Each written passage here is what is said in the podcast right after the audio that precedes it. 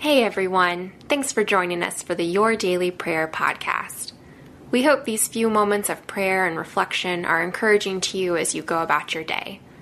To get all of our episodes straight to your phone during the week, just subscribe to this podcast on iTunes or wherever you listen to your podcasts. To find more prayers, devotional content, and blog posts, we would love for you to join us at ibelieve.com.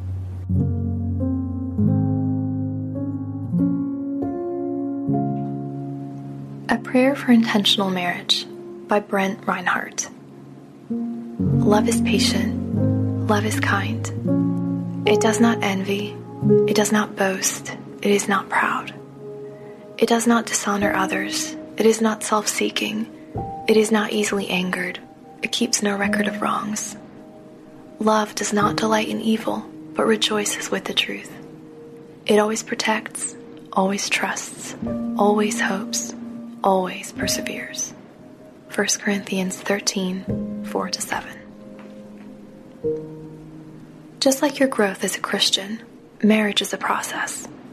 If we are doing it right, we are continuing to be pruned and shaped into the husband or wife we are meant to be. Just as a plant becomes fuller when pruned, our marriages and lives become fuller when we strip those things that take away from our relationship and focus on the things that add to it.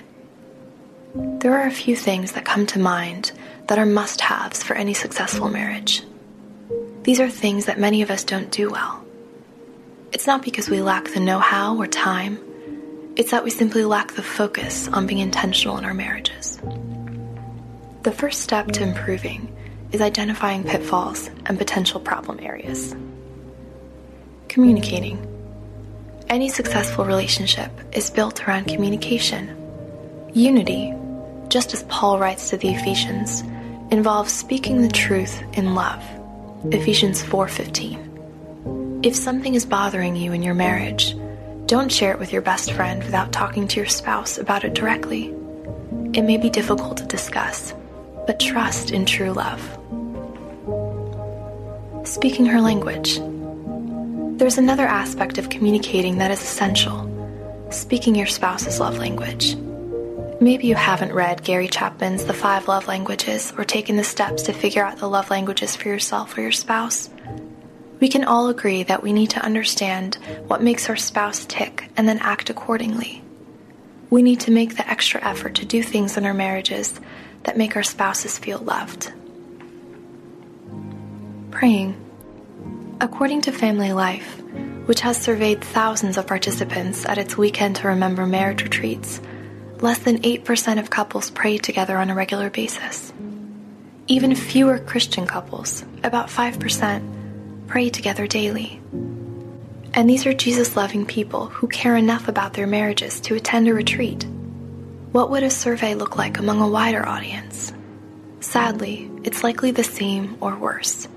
Most of us don't take the time to pray together with our spouses. I've heard this analogy used before. A marriage is like a garden. It's always changing and growing something. Even if left untouched, it's still going to sprout up weeds. But if tended and tilled, the soil is ready for planting and growing beautiful or useful flowers or plants. We have a choice leave our marriage untended or work at it. The result of doing the latter will make it all worthwhile. Let's pray. Father, help me to be the spouse you have intended me to be. Show me where I need to improve. Help me to be a better communicator. Help me to love my spouse better. And help us both to grow closer to you and to each other in this new year.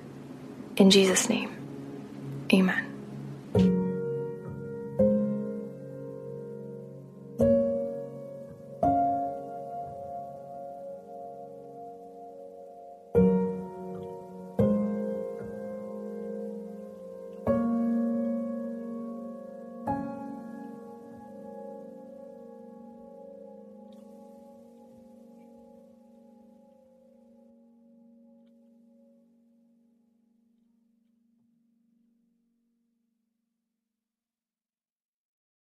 Finding uplifting news in today's headlines is often like searching for a needle in a haystack.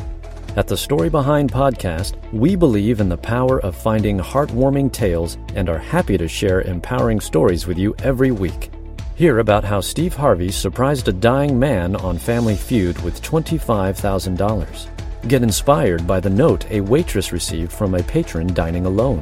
And even hear about how one VIP passenger made a hardworking pilot get emotional before his flight. To start listening to the Story Behind podcast, visit lifeaudio.com or search Story Behind on your favorite podcast platform.